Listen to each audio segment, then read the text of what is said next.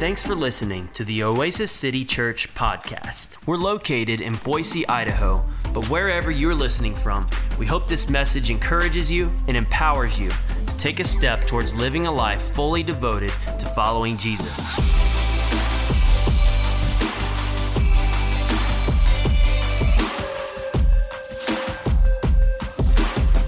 Come on, who's happy to be in church? I know I am. Come on, was worship just like killer today, or was that just me? My gosh, come on. I love getting to worship with you guys. It's such an honor. Hey, if we've not met yet, my name is Landon Hairgrove. I'm the lead pastor here at Oasis City. Um, it's such an honor to have you guys in the room with us. We're in a series called Till Boise Looks Like Heaven. We're in week four. Okay, this is the final message in the series, and we've been talking. We've been talking values. Uh, I'm gonna drop the mic down a little bit, just right here. Uh, we've been talking values and we've been chatting about vision, and we've been talking about just what God is, is doing in our church and what we see for the future, for the fall. And come on, it's been so much fun. Uh, this week, we're going to end on one of our values. So after, after all the messages, we're going to kind of end and, and, sum up with, with one specific value that I'm going to talk about. It's out of John's Gospel. We're, we're going to go to John chapter 4. We're going to be there in just a moment. We're going to launch off a couple verses and look at this question of what do we value as a church? What's one of our primary values? As a church. So go to John chapter 4 with me. Uh, this is right after Jesus encounters uh, the woman at the well uh, and, and, and, experiencing this living water, right? This is uh, right after that story where the disciples are, are, are concerned about Jesus' physical state. And so they're going to ask him a question in just a moment. John chapter 4, verse 31 through 34. While you're while you're turning there in your Bibles, I just want to celebrate. Y'all, we had 29 baptisms last week. Come on, isn't that awesome? 29 baptisms, 29 lives changed, and I cannot wait to see what God continues to do through the fall. Hey, listen, if you're still coming in and making room, we're making room for you, okay? We're gonna talk about that later too. Uh, but John chapter 4, 31 through 34, go there with me. It says this somebody say, Meanwhile, meanwhile, meanwhile the disciples were urging him, saying, Rabbi, eat. Verse 32, but he said to them, I have food to eat that you don't know about. So the disciples said to one another, Has anyone brought him something to eat? And Jesus said to them, My food is to do the will of him who sent me and to accomplish his work. Would you pray with me this morning, church? Lord, we thank you for your word. God, we thank you that it changes us from the inside out. God, I pray that this morning, whatever is of me would fall away, whatever is born of your spirit, God, would encourage us, would sharpen us, would resonate in our hearts, our minds, our souls, and would not just go in one ear and out another, God. We ask you would change us from the inside out by the power of your word. Lord, as we lean in together, as we uh, conclude this series, God, we just, just stay committed to the mission. Our hearts are just committed, God, till Boise looks like heaven. In Jesus' name, somebody say, Amen. Amen. Amen. So Jesus is basically saying here, He's like, Hey, I have a food to eat that you don't know anything about. You, you, you don't know about the food that I have. My nourishment, my, my, my food is something else. When everyone's talking about fill me, fill me, fill me, fill me, Jesus, on the other hand, is, is like, Hey, I actually have a food that you don't know about that is what fills me is actually filling others. What nourishes me is actually nourishing others. It's doing the will of God who sent me. And he, so he, he, he alludes to this idea. What nourishes me is to pour out my life so that others would experience God and finish the task that he's been sent to do. I have a food you know nothing about. And what's interesting to me is the disciples, they're, they're always concerned about consumption. Like, if we look throughout the Gospels, what you'll find again and again is the disciples are oftentimes worried about what am I going to eat? What am I going to wear? Where are we going to go? Where are we going to sleep? Where are we going to stay? And it's always this kind of a self focused attitude. And Jesus is like, don't worry about it. Don't even bring an extra cloak. Hey, don't worry about it. Listen, he's always pointing to the idea that, hey, your needs are going to be taken care of. It's not about your needs. And so, Jesus here, he's saying, hey, we have a food that, that other people don't know anything about. I, I have a food that you don't know about. And these disciples are like, but we need to consume. Like we need to eat. Like teacher, you need to eat. Like we all gotta, we all gotta eat. We gotta consume. We gotta take care of ourselves. You gotta make sure you're okay. We need to eat something. And Jesus, on the other hand, was never concerned about consuming, but always concerned about contributing. Always concerned about contributing. What he contributed into the lives of others is what actually nourished him, and that's beyond our ability to comprehend. And so it even goes against our very nature like the nature of humanity, of who we are as humans. It, it's it, like in our world today, just think about this. Like a lot of times we say, well, man, we're, we're just good people. And I've said many times at this church, we're not good people. The heart is deceitful and wicked. That's our natural, that's our natural heart posture. Deceitful and wicked. A heart that's not been regenerated by Jesus. That's, that's, that's our natural posture. We are selfish. Even the good things we do in life, if you're really honest with yourself, even the good things you do, a lot of times you could realize, man, it's about perception management. It's about people seeing me a certain way. It's about being uh, looked at in this way. It, it's really selfish at its core. And so we're, we're not just good people, we're actually sinful people that need a Savior. We're sinful people that need a Savior. We, we are, are, by nature are self-centered and selfish, and that's why we need to be regenerated. But if you don't believe me, uh, just ask yourself this: Do you ever have to teach a child to be selfish? I got three kids. I got a seven-year-old, a three-year-old, and a one-year-old, and I promise you, I've never sat down and been like, "Okay, I'm to give you selfish lessons today. I'm to give you a toy, and then I'm to take it back because I gave it to you." and you're just gonna go, mine, at the top of your lungs, okay? And we're gonna do this back and forth until you share with your brother. It's gonna be great. No, you don't have to teach your kids these things. Kids naturally know this. They, are selfish. They want. They're like, I'm not sharing with him. I'm not giving dad some of my fries. But that's dad tax. That's life, and that they just got to deal with it, right? But it's like they, they're naturally selfish. Like you never have to teach a two-year-old how to be selfish. By nature, we are self centered and we are selfish in every single way. And Jesus is saying, I have a higher calling than to live for myself. I have a higher calling. I want to contribute to the lives of others. And what's interesting to me is that the world in the last 30, 40, 50 years has become increasingly more consumeristic. Like in the last 30, 40, 50 years, we've seen the world just kind of on this trend towards consumerism. If you don't believe me, look at social media, look at advertising, look at everything around you, and, and, and live. I was doing some research. Let me just share an illustration with you that I think will help you. You know, back in the day, in like the 50s and 60s, like, listen, you just got a cheeseburger when you went to McDonald's, okay? Like when you walked into McDonald's in the 60s and you ordered a cheeseburger, you got meat, cheese, bun, lettuce, two pickles, right? Some tomatoes, and a little bit of like ketchup and mustard. And that's what you got. There's no substitutions, okay? You can't be like, can you hold the pickles and can we actually add special sauce and maybe a double patty? No, that doesn't come that way. There's no substitutions. Okay, when you go to McDonald's, you order a burger and you get a burger. That's just what happened. Then, all of a sudden, a competitor of McDonald's came and changed the game forever. And that competitor was Burger King. The year was 1973. And Burger King came out with a slogan that said this Have it your way. Have it your way. Burger King, if you walked in and order a burger, they're like, hey, substitutions, they don't bother us. No pickles, no mustard, no fuss. Like, come on in. Like, walk in. what do you want? You want extra sauce? You want extra onions? You don't want pickles? You don't want tomatoes? They're like, come and have it your way. You can do whatever you want. Hold the pickles, hold the lettuce, hold the sauce. Like, whatever you want to do, have it your way. Suddenly, you were in control. At that time, you couldn't have done that. McDonald's, you walk in, it's like, if it's got four pickles and you don't like pickles, fam, you're peeling them off one by one by yourself, okay? Like the good old days. You're just peeling these pickles off. But all of a sudden Burger King, you were in charge, and now the customer became king. And all of a sudden, we started to see a shift over these next few years that consumerism became more and more and more. Why? Because they're feeding into the selfish and indulgent nature that all of us have on the inside of us.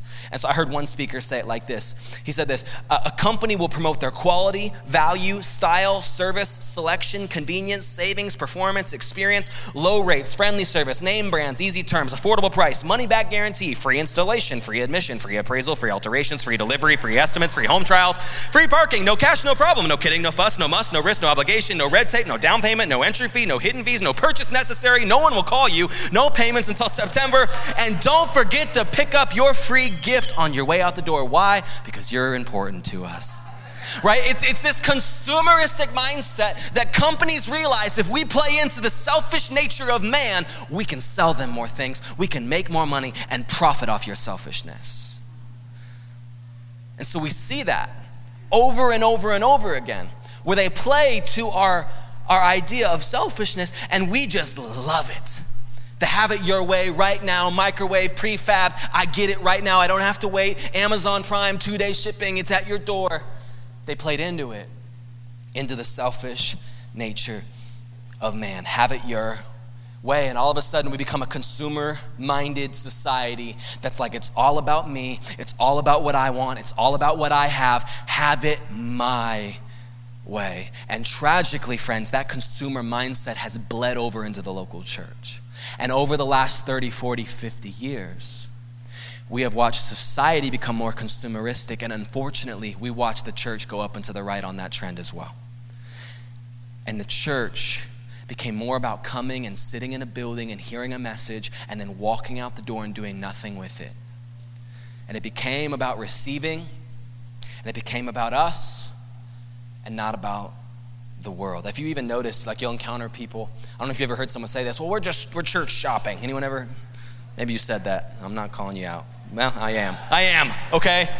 Sue me. No, okay. No, but listen. So, so listen. Church shopping, just in and of itself. Listen to the language there. We're shopping for a church. We're looking for a church, and you'll hear this all the time. Like it's like, well, I've just we've been to 79 churches in the community, and we just can't seem to find one that what that meets our needs. We can't seem to find one that fits our preferences. We can't seem to find one that just that is everything we want.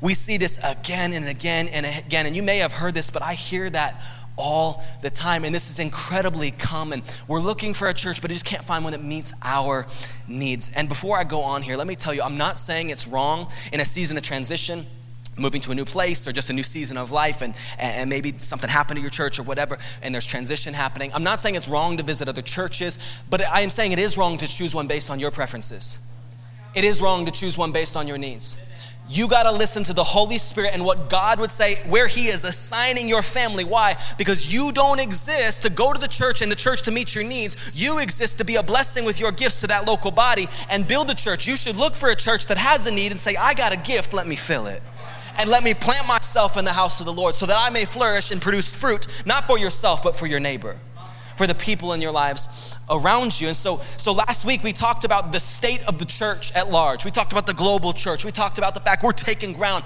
that there's 40 million more Christians this year than last year, that there's going to be 3.5 billion Christians by the year 2050, that we're seeing God do amazing things. And even if it looks like the church in the US may be in decline, I believe that the rest of the church obviously is in a revival. We see it in South America, and we see it even in the Middle East and in China and underground churches. We're seeing God do amazing things across the planet. And and we can be a part of the solution in America. And I believe our church can be a part of the revival that I believe will take place over the next 10, 20, 30 years in the United States. But we talked about the global church. We talked about some of our values and what we see for the future of our church. And so today, what I want to talk about is something that we aren't as a church and something that we are. Something that we aren't and something that we are. This is one of our values. If you're taking notes, write this down. We are not spiritual consumers.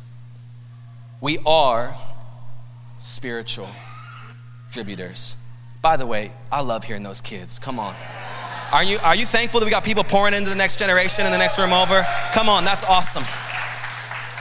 I am never mad about hearing kids have fun. Come on, while they learn the Bible. See, here's the reality. Oh, come on. Man, they're having a good time. I mean, we got, we're going we're gonna get them in the next worship song. We'll be louder. But here's the reality. We are not spiritual consumers. We are spiritual contributors. I want you to say that with me. We are not spiritual what? We are spiritual contributors. That is who we are at Oasis City. Why? Because we understand that the church does not exist for us. We are the church and we exist for the world. That is who we are. And, and, so for us, we have to understand this statement. It, it, changes everything when we fully grasp this reality that, hey, we're not spiritual consumers, we're spiritual contributors. The church does not exist for us. We are the church and we exist for the world. Our food is something that other people just don't understand. They don't understand that it's helping others, serving others, pouring out our, out our lives. Those who refresh others will themselves be refreshed. And so we're here in this moment. And, I just want you to hear me. We are not consumers. And if you just want to consume, I'm telling you, this ain't the place for it. This is the place where we're going to challenge you to grow. We're going to challenge you to use your gifts. We're going to challenge you to contribute.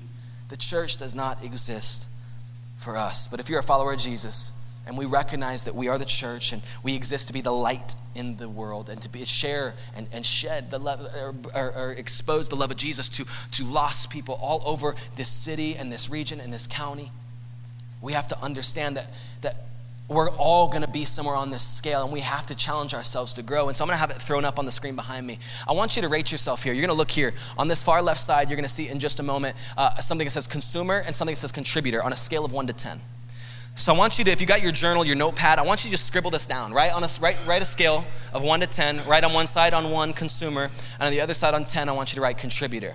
Now I'm letting you know right now, if you're already circling 10, unless you died for the sins of the world and rose again, you are not a 10. Do not write 10, okay? I'm telling you now. Look at your neighbor and say, humble me, okay? Because you're not a 10, okay? Don't circle a 10. But before you circle your number, before you write down or in your iPhone, you, you write your number down, let me just help you figure this out. So this won't apply to my, my online people right now, okay? Because y'all should be in the room anyways. We miss you. Come in here. McCall's great, but the room's better. I promise you, okay?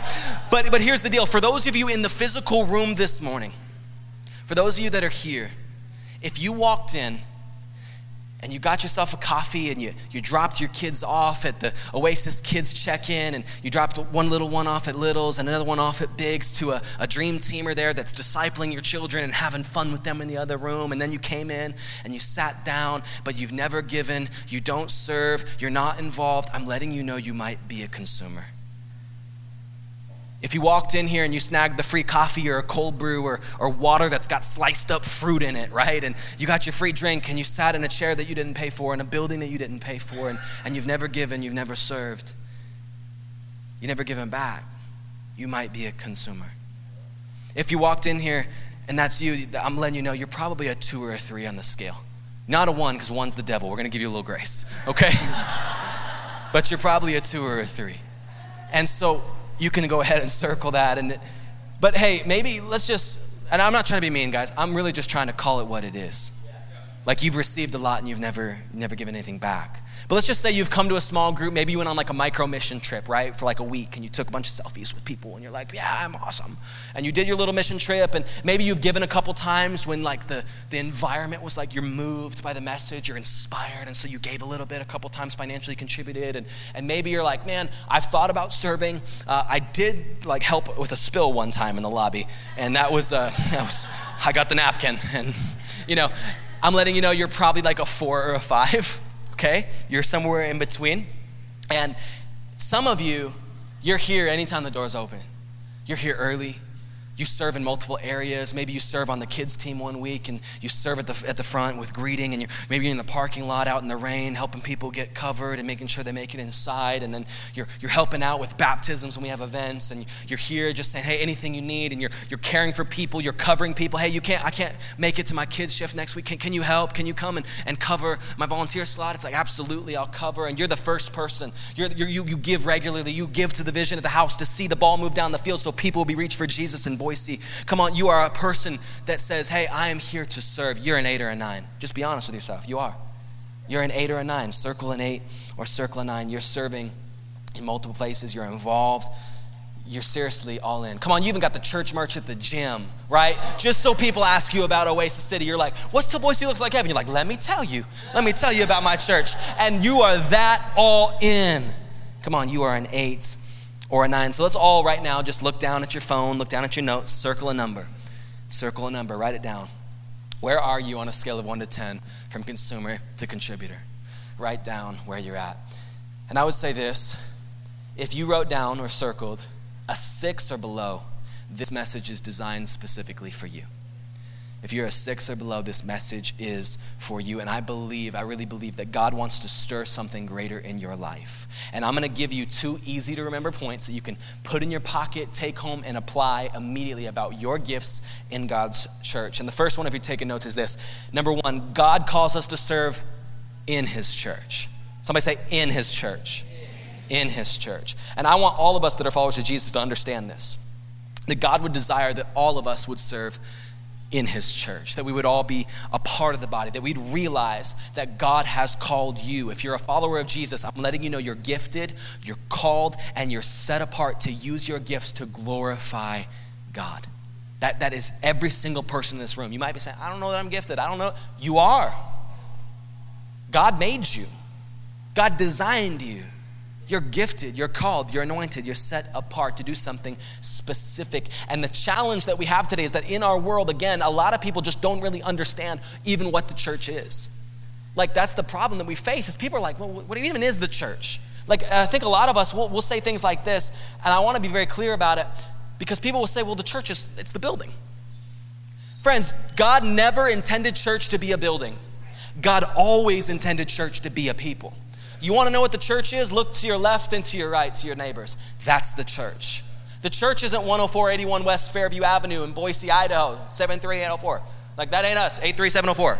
Look at that, dyslexic, just like whoop. But but here's the deal. This building is not the church. Your neighbors, your friends, the people around you, that is the church. Guess what? When we leave this place, you're still the church. When you go to lunch today, you're the church. When you walk into work on Monday morning, you're the church. When you go to your kid's soccer game, you're the church. When you show up at BSU, you're the church. Friends, you're the church no matter where you go. Now, this building is a blessing, but this isn't the church.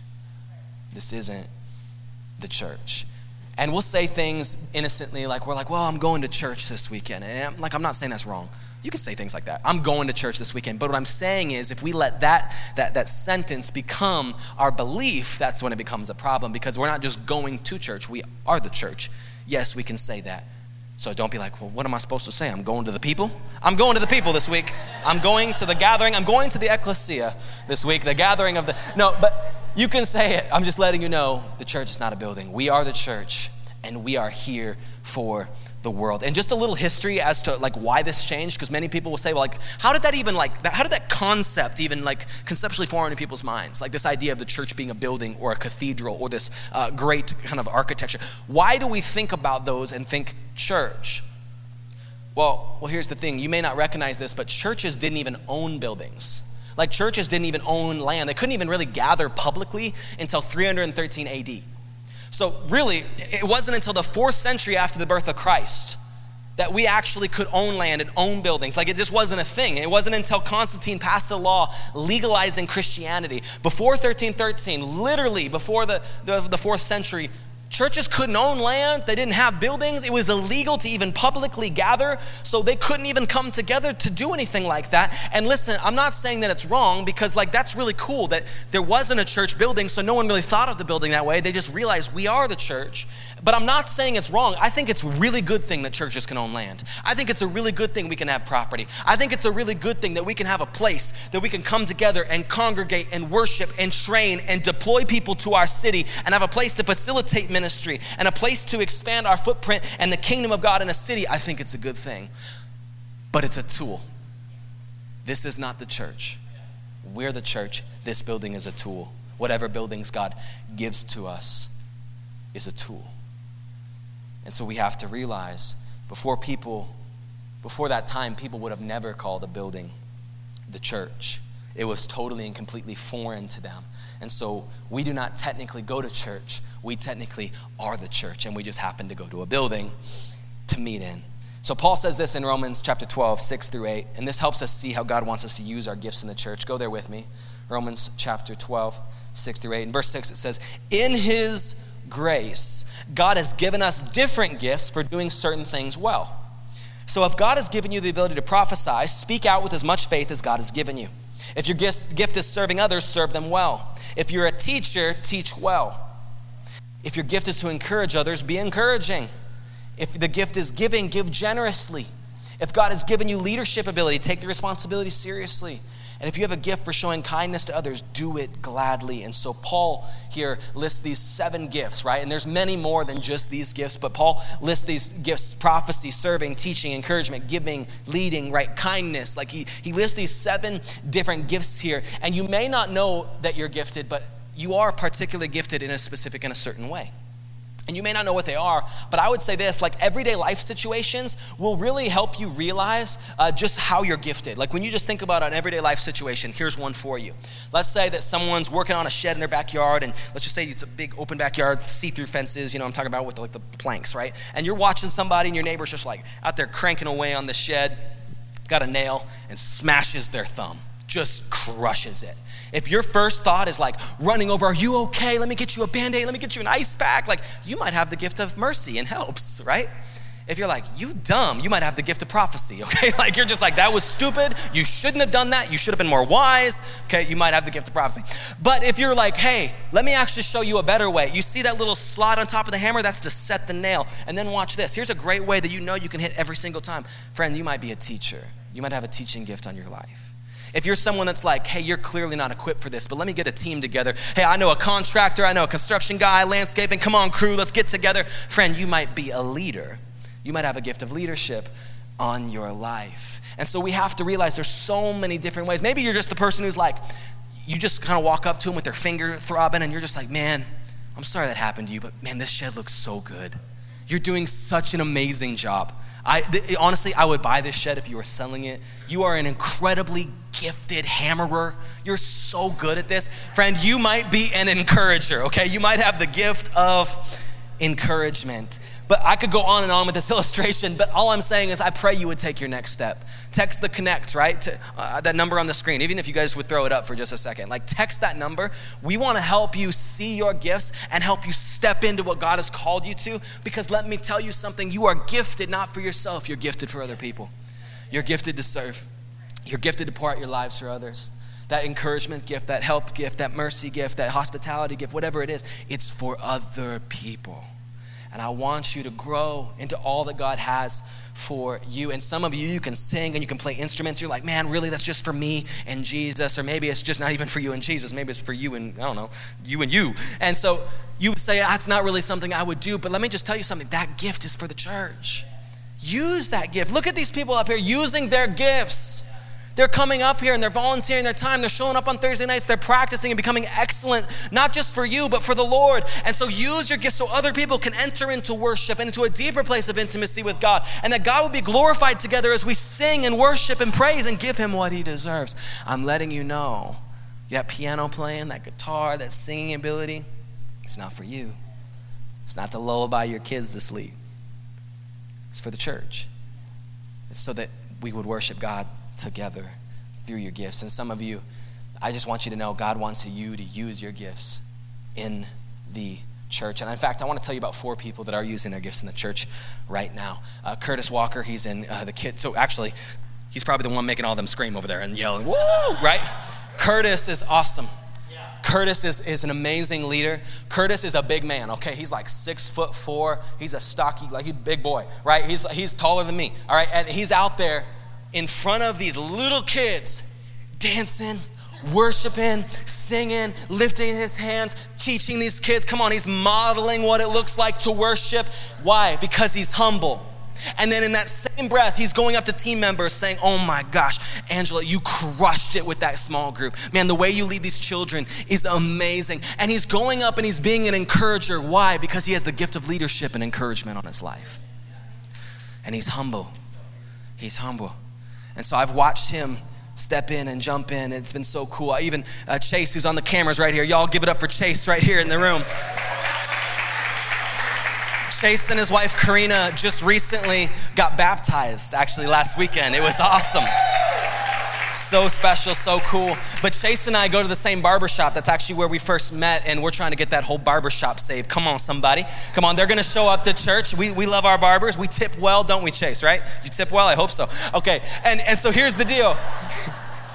Chase and Karina, Karina's walking around right now taking pictures. Chase is on the main camera, so everyone online, its production team is that entire back of the room right there. All of your eyes are facing this way, but all of these eyes back here, you see, hey, wave at us, production team. All y'all back there, wave at us. They're making it happen.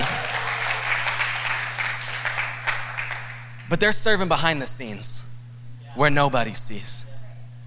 Nobody but God. God sees what they do. God honors those, those who are the greatest in camp, those who serve. Those who serve. And so they're in the back serving. And, and here's the thing Chase is not a guy who's just like, let me just serve in church. He's a guy who's like helping it. He's like, he's the one getting baptized. And he's like, hey, can I carry some coolers? Can I help you out? Can I help set this up? Can I carry food? Can I, can I provide something? That's who Chase is. Why? He's a spiritual contributor not a consumer. Another person I want to tell you about is Sherry. Uh, some of you have probably met Miss Sherry in the front. She's awesome. Miss Sherry is our prayer team coordinator. Now, Miss Sherry makes sure that you guys are being prayed for. This room is being prayed for, right?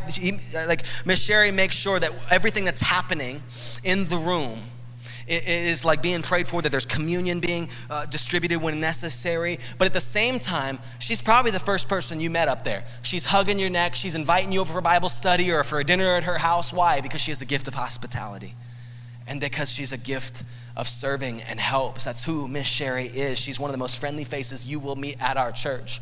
Rachel LaForge, another person that goes to our church, uh, she, she serves in the coffee area, she serves in the hospitality in the front. But know what else? She doesn't just serve here, she actually spends her time at BSU discipling students, answering questions, starting Bible studies, sharing her faith so that students in the prime years of their lives, when they could be going partying, going the other direction, running through, just kind of squandering their life, she's like, hey, there's a better way. And she's pouring out her life using the gift of evangelism. It's awesome. Now, now here's the thing. Here's the thing. Why are these people so different? Like, why are they so fired up? Why are they like, man, rocking the church march, doing the thing? Here's why. Because they understand that they don't go to church, they are the church. They understand this principle. They don't go to church, they are the church. They're not spiritual consumers, they're spiritual contributors. They understand that God has called them and anointed them to make a difference here in this city and here in this region, and honestly, here in this house. And so I just want to say this for those of you that are followers of Jesus, God has given you gifts and you are meant to use them. You're meant to use them. God wants every single person to use their gifts because He has called you to do something. And listen, if you're not doing anything, then there's something that God wants done that's not being done because you haven't stepped into your purpose yet. God has a call on your life, God has things He wants you to do. But if you don't step in and do them, there's things that aren't happening that God wants done. And I want to call you and encourage you as, as a brother in faith to just say, hey, let's step up together. Let's do this. Let's, let's use our gifts to serve the body because God wants his church full of people that don't say, hey, what about me? Have it my way, Christians. But how can I serve your will, not my way? Christians. That is what God is looking for. And so God has called you, if you're a follower of Jesus, to use your gifts to make a difference in the church. So, thought number one, God calls you to serve in his church. Thought number two, God calls you to serve as his church. As his church. And, and this is so important because, listen, it's important to serve in his church, but it's really, really important that you serve as his church in the world. And part of serving as the church in the world is serving in his church. Because as we build the church, the church is the vehicle, the mechanism that God would use to accomplish his purposes on the earth. And so we have to serve in the church if we're going to serve as the church. And we have to realize that these two ideas are interconnected. This is what Jesus is saying in Matthew 5 14 through 16. Jesus says to those who are followers of Jesus, his disciples, He says, You are the light of the world, like a city on a hilltop that can't be hidden. No one lights a lamp and puts it under a basket Instead, a lamp is placed on a stand where it gives light to everyone in the house. In the same way, let your good deeds shine out for all to see. Why? So that everyone would praise me? No. So that everyone would praise your heavenly Father. Let your light shine in all the world that they may see your good deeds and that they may be committed to Christ. They may be seen as different, that they may be seen as people that care for people in a lost, hurting, broken world, that they may see that we're engaged, that we listen, that we care, that we are people that are living out our faith. That they may see our good deeds and what? Glorify God in heaven. That is why we do it. Now, make no mistake, friends, I want to be clear here. We're not saved by our good works. You know that, right? We're not saved by good works, by good things, by serving, by any of this. We're not saved by that. But you better believe we're saved for it. Like, you better believe we're saved for these things. That God has saved us from wrath, but then He saves us for making good deeds that would point and glorify not us, but God. That people would see something different on our lives and that it would glorify God. We are saved to be reflections of this light, the light of the world. That we would do what Paul said imitate me as I imitate Christ. That we would be reflections of God. And so we have to ask ourselves, and I would challenge you to ask yourself in the last seven days, in the last seven days, have you reflected Christ? Have you reflected the light of the world? Would people look at your life and see a visible, noticeable difference in you and the world? Or would they think that you're just like one of them? You're just like everybody else? Would people look at your life and know you're a Christian by the way you live? Even by what you say? Are you sharing your faith? Are you vocal? Are you actually going out and doing the things? Are you living by the word? Are you, are you living according to what Scripture says? Is your life any different? Are you, are you giving? Are you serving? Are you involved? Are you influencing for Jesus? Like, what are you doing? Are you being engaged in the lives of people around you, or is it just Jesus followers on Sunday? Who are you engaged with? And let me just encourage you today let them see let them see your good works. Let them hear you share your faith. Shine. Why? So that God would be glorified, so that they would ask you, hey, what's different about you? What makes you tick? How come you care about me? I don't understand. Why are you so involved? Why do you want to help me? Why do you want to cover for me? Why do you want to walk with me? Why? Why do you care so much? And you could say, because I want to glorify my Father in heaven and I want you to know him too.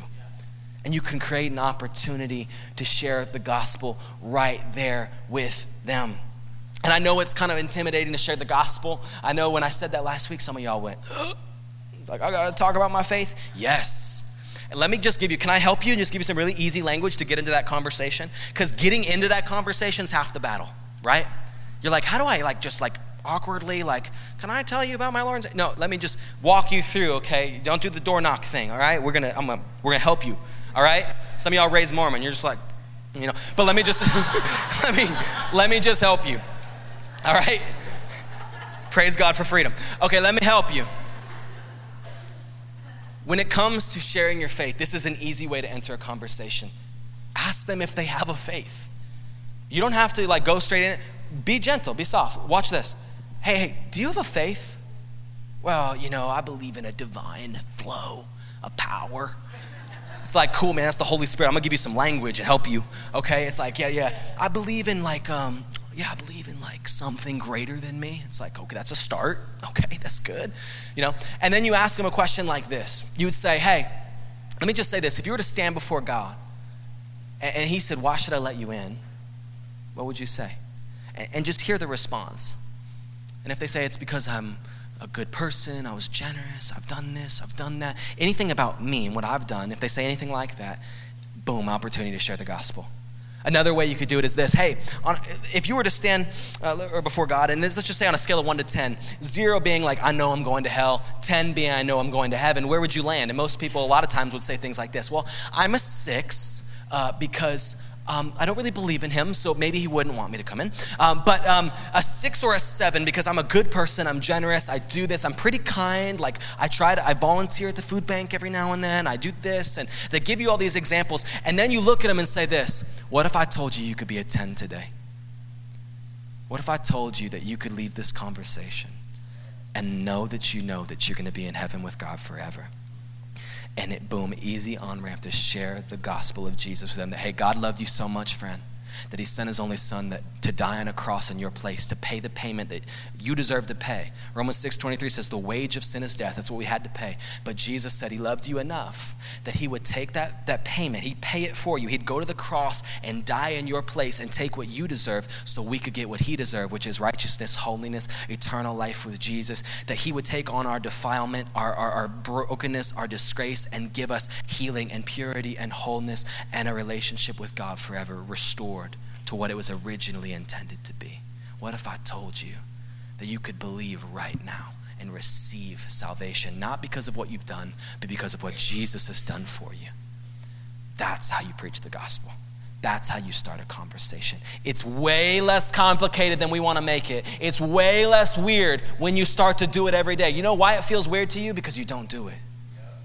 But when you learn to have these conversations and you realize this is the most important conversation you'll ever have with somebody, it becomes a normal, natural flow where every opportunity you look for an open door to share the gospel. Hey, can I tell you about someone that loved you?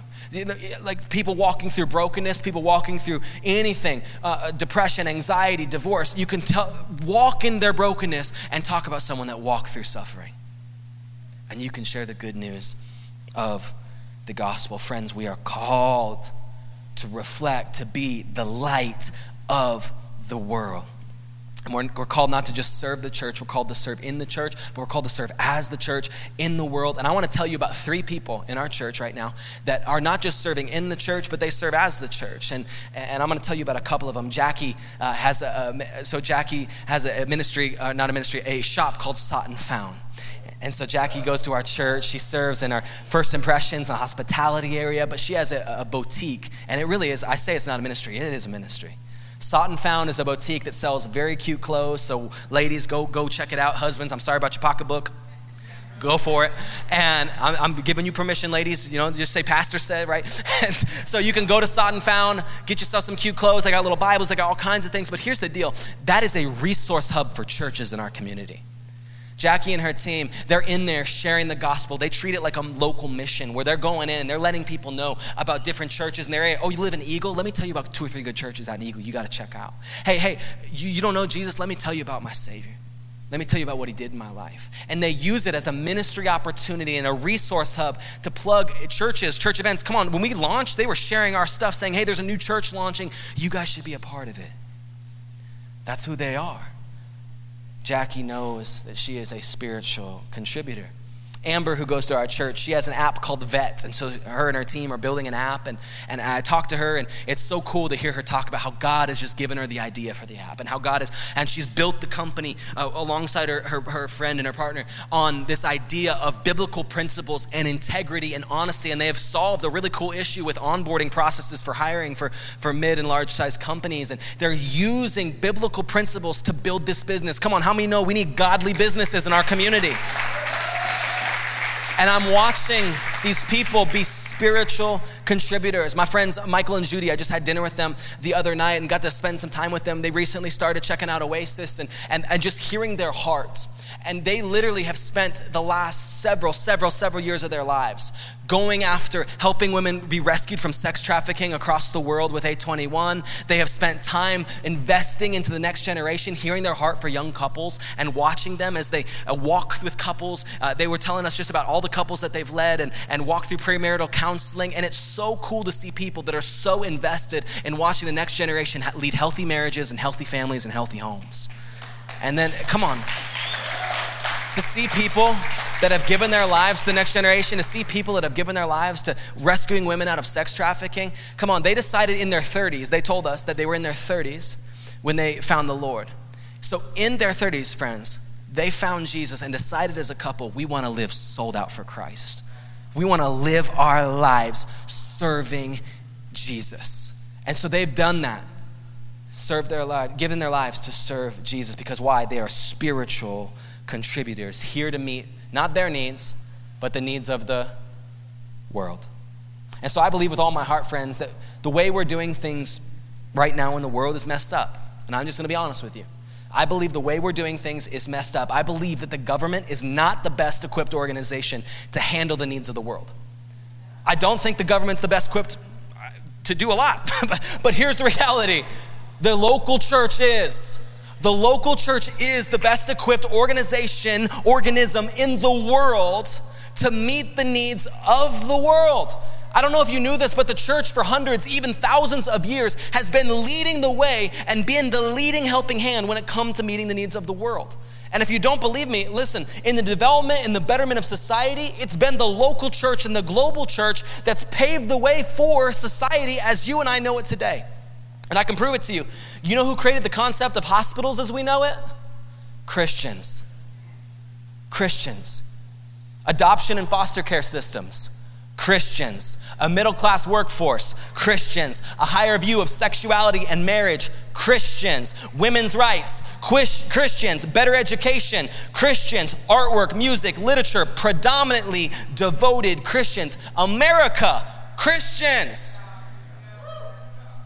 Society as you and I know it, Christians. More charity work than any other group or any other religion in the world. More efforts towards the abolishment of slavery than any other party, group, or religion, all from people stepping into their God ordained calling to help people walk into freedom.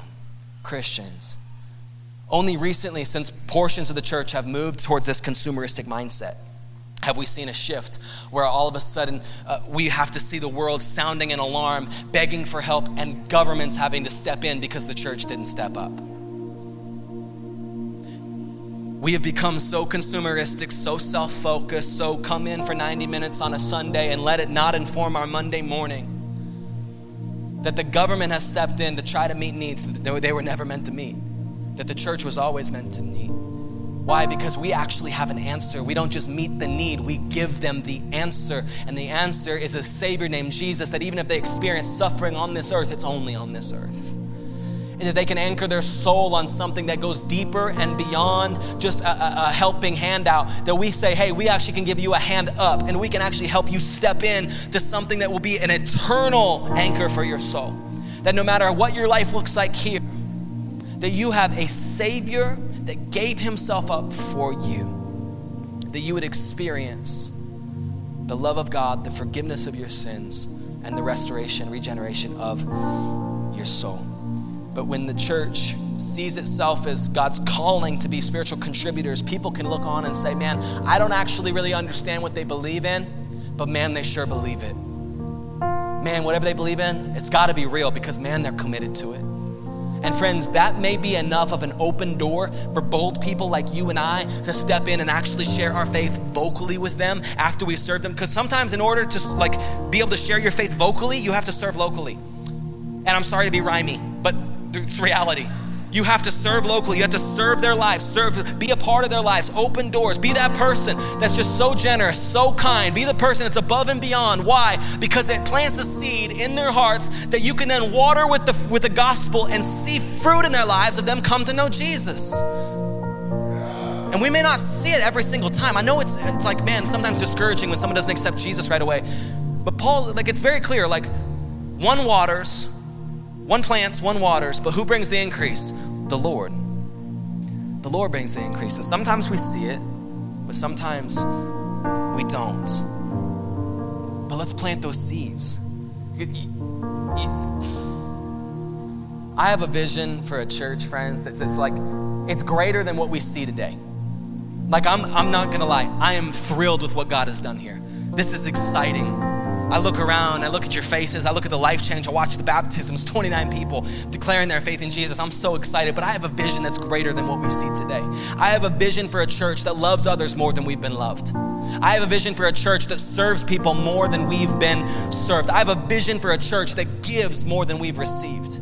I, have a vision for a group of people so overwhelmed with the love of God that we accept them right where they are and we love them where they are, but we love them enough to call them higher and to say, God has a greater plan for your life than what you, the way you're living right now. Like, I have a vision for a church that will point them to Jesus who will forgive them, heal them, restore them, and set them free. I have a vision for a church where every single person, the body of Christ, sees themselves as a part of the body, uses their gifts to serve, and we see every single person in our church engaged not just serving in the church, but serving as the church, in the world, in the workplace, on soccer teams, wherever you are with your kids, with your family, with your roommates, with your friends, that we'd really see it that we will be a church that says, man, I cannot, after all guns God has done for me, simply be a consumer. After everything God's poured out for me, I can't just sit back and consume. I have to contribute. There is something greater on my life. I have a food that people don't understand, and what fills me is to do the work of God. And so I have a vision for a group of people that don't just serve in the church, but they serve as the church in the community wherever they are. And even if people don't around us don't believe in Jesus, they would look and see what God's doing in our lives, and they would look at the way that we live, and they would say, "What is different about you?" And we'd have a church that lives this way that if all of a sudden we we disappeared if, if, if i wasn't here and you weren't here and you weren't at your jobs and you didn't live in your neighborhood that your neighbors your coworkers they would actually miss you because they being like they were so helpful they were so kind. They were so loving. They always lent a listening ear. Man, she was always praying for me. That if we weren't here, our city would actually miss us. That's the vision I have for our church, friends. Come on, that's how Boise is going to look like heaven. And so, I want you to be aware of a couple things. We have a new opportunity for you to use your gifts. Because the reality is, if you look around right now, this room is really full. There is not a lot of room for other people to come and experience the life change, the transformation that happens through a relationship with Jesus. So, starting on September 10th, we're moving to three services to create room for people, to create opportunity for people, to use their gifts, to grow. And so, I'm letting you know right now, service times are changing. We're gonna have a service at 9:15, a service at 11, and a service at 12:45. Two things you need to know. Yes, we're creating the 1245 so that more people in our community would come to know Jesus. So I'm asking you to be an inviter. I'm asking you to be a part of launching this service. But I'm not just making this for lost people, I'm making this service so that you would step into the fullness of your calling and your gifts and use your gifts to contribute to helping other people come to know Jesus. I'm, I'm, I'm trying to help you guys step into what God has called you to step into, which is to use your gifts to serve the body. We're gonna need people on the kids' team that pour into the next generation, that, like Curtis, dance and laugh and have fun and lead small groups. We're gonna need people like Miss Sherry, who's at the front door hugging people, letting them know that even in their brokenness, they're loved. Even in their brokenness, that someone will walk alongside them through it. We need people that stand at the door and do our door hosts. We need people to reset the room and straighten chairs and take chairs down and add chairs, people to mix and people to sing, and we need people to run cameras, and we need people to help us with people taking next steps in their faith and learning and growing and discipleship and leading small groups. Come on, we need people to be the church. Why? So that we can serve in the world. And so I'm letting you know this is an opportunity for us to reach our city with the gospel, but it's also an opportunity for you to step fully into what God has called you to do. So we're going to pray and we're going to ask God to help us do that. But I would ask you, would you please consider texting that number, that, that connect number, and just saying, hey, I want to join the team. I want to help launch that third service. I want to pour out my life so that others would come to know Jesus and experience eternal life through what he's done for us on the cross. So I'm going to pray, Jesus, would you just do that?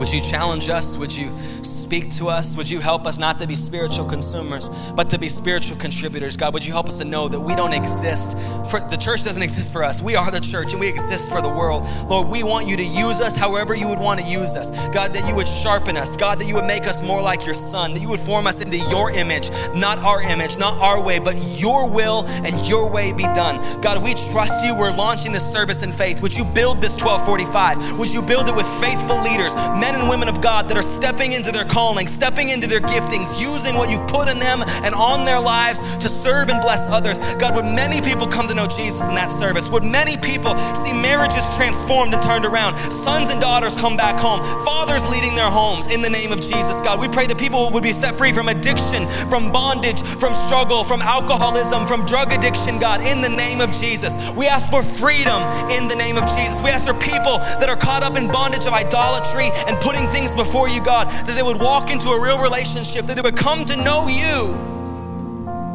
and live out a real faith. In the name of Jesus, Lord, we pray these things. Everybody said?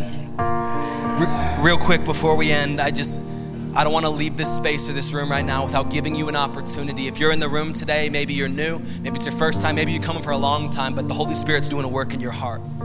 I want you to know right now, I've shared the gospel a number of times in this message. God loves you so much that He sent His Son to die on a cross so that you didn't have to. He paid the price for you so you could be set free. And I'm letting you know that it's a free gift for you and it's available to you right now. You don't have to wait. You can choose right now to put your faith in Jesus, to believe in your heart and confess with your mouth that Jesus is Lord, that He really is who He says He is, that He did what He says He did. And I want you to know that you can choose to have a relationship with Jesus now, to walk away from your old life, to repent of your sin, and to turn towards God. And if that's you, I want you to know everybody here, we, we've all done that. We've all been through this. The Bible says, For all have sinned and fallen short of the glory of God, every single one of us. But Romans 6 23 says, The wage of sin is death, but the gift of God is eternal life through his Son, Christ Jesus. And I want you to know today that you have an opportunity to say yes to that free gift and to put your faith in Jesus and to start a new life. 2 Corinthians 5 17 says, Therefore, if anyone's in Christ, they're a new creation. The old has passed away. Behold, all has been made. If you want to be made new this morning, if you want to turn from your sin and turn towards Jesus, then on the count of three, with every head bowed and every eye closed, I'd love to know who I'm praying for. If that's you, would you just put your hand up? One, two, three. If that's you, I see you there. It's awesome. I see you in the middle as well. You on the left and you on the left. That's awesome. Anybody else? I don't want to miss anybody. You in the very back. I do see you as well.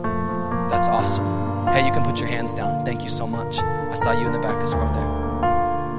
We're going to pray a prayer together. There's nothing special or magical about this prayer, just simply a heart declaration saying, I'm putting my faith in Jesus. And as a church, we're a family here. We do things together at Oasis. So together, we all pray this? Say, Dear Jesus, today I give you my life. I turn from my sins. I repent and I turn towards you. I ask you would take my life, do with it whatever you want to do. Thank you for dying for me, for rising again, so I could be forgiven and healed. From this day forward, I will follow you. Help me and fill me with your spirit. In Jesus' name. Come on, can we shout amen? Amen. Stand to your feet with me, stand up. Stand to your feet. We're gonna worship. And I'm gonna ask you, would you just be reflective during worship? Would you ask the Lord where He would have you serve, how He would have you use your gifts, and would you just really consider stepping into all God has called you to do? So, God, I ask right now as we get ready to worship, Lord, would you speak to our hearts and our minds? Lord, we worship you. We love you. You are King of kings, Lord of lords, Prince of peace. You are worthy of it all, God. In Jesus' name. Come on, one more time. Somebody say amen. Amen. Thanks again for listening to the Oasis City Church podcast. We would love the opportunity to connect with you, pray for you, or give you next steps on your journey of following Jesus. Send us an email to info at oasiscity.church to get connected today.